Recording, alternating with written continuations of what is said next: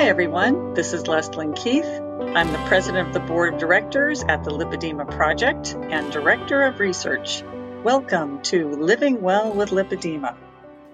Today I have an excerpt from an interview with Raeann Sparks from our Lipedema and Keto Worldwide Summit that was held in 2019. Raeann is a keto and fasting coach with Lipedema Simplified and she had incredible success managing her lipedema and other comorbidities with a combination of keto and fasting. In this excerpt, she talks about how her weight and lipedema resulted in the degeneration of her knee joints. She discusses Dr. Stutz's theory about the relationship between lipedema and knee osteoarthritis. I was always very um, active always trying very hard to control my weight. So I was running. I was running, I was walking the dog, I was hiking, biking, swimming to a high level. And actually, in some way, it was better because I kind of bought into the calories out theory rather than the calories in. I was really, really, really active. It amazes me now to think how I hauled my 200 pounds down a trail running for three miles daily in the snow. anyway, so I was very active. I was about 55 years old, so that's about five years ago, at a birthday party that my friend had his 50th birthday, and it was like a wedding, and he had a dance floor. And I was dancing and I was doing the moonwalk because I can. And uh, I broke my knees. Both of my medial meniscus must have torn because they were so already so deteriorated from the years of lipedema. I didn't know at the time, of course. And I walked off of that floor and went to work. And the next day at midnight, so it was about 24 hours later, all of a sudden I couldn't walk. I could barely walk. And both knees had kind of been injured. And so then it took me, I was hobbling for about a year on trying to get MRIs done, trying to get figure out what was wrong and you know eventually with the canadian healthcare system and all the wait times and that i finally got two mris done which showed that my knees even though i was 55 my knees looked like they were 85 and the tearing in the meniscus was uh, i believe horizontal tearing which is degenerative so it wasn't fixable. They can't sew up the meniscus.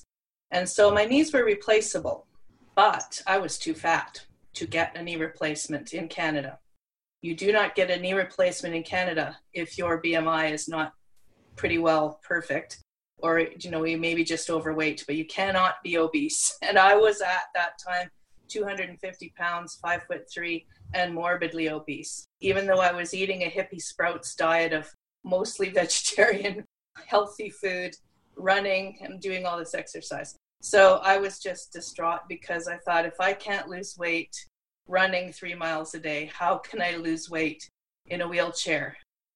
But, you know, I was told you're going to sit in that wheelchair until you lose weight.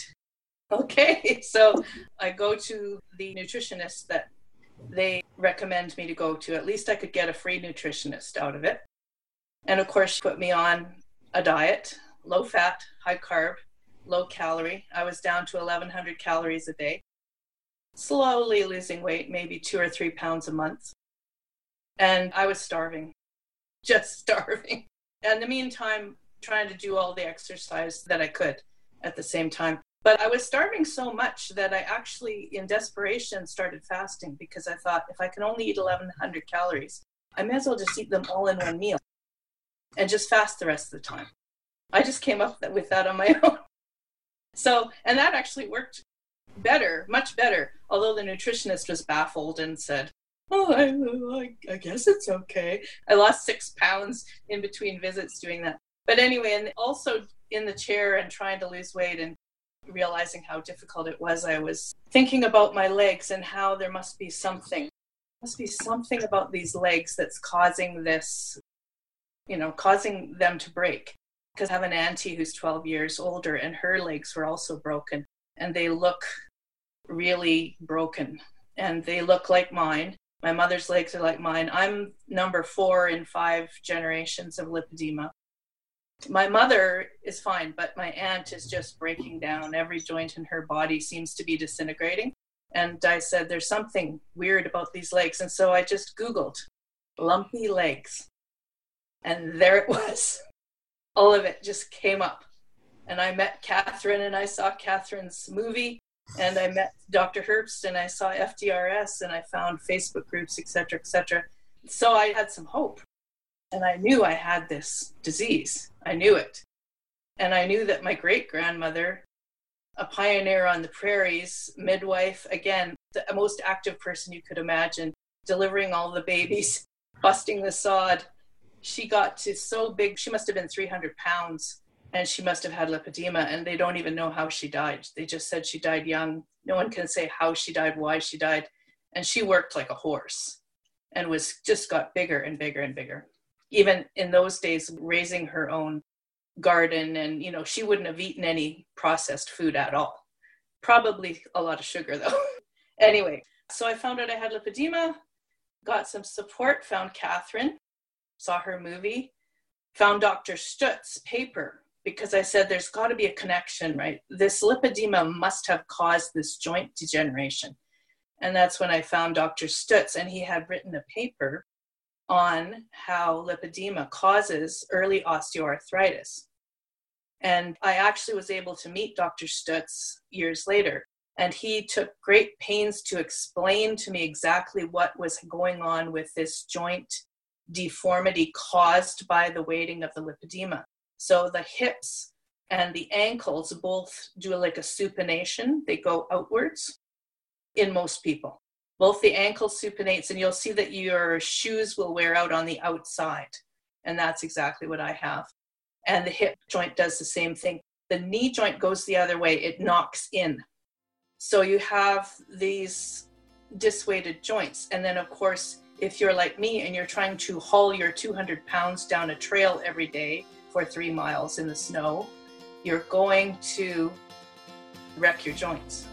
And this is what we see. We see women in the United States at 35 with knee replacements. Thank you, Raeann. Excellent information about how our weight and lipedema can really cause stress on the knee joints and what can happen as a result. And thank you also to you, our listeners. If you haven't already subscribed to our daily flash briefings of tips, tools, and research about lipedema, you can subscribe at Apple, Spotify, Amazon Alexa, or here at this website, lipedema-simplified.org slash flash, where you'll find an archive of all of our flash briefings. Thanks for listening, and I hope you'll join us again next time for another Living Well with Lipedema Flash Briefing.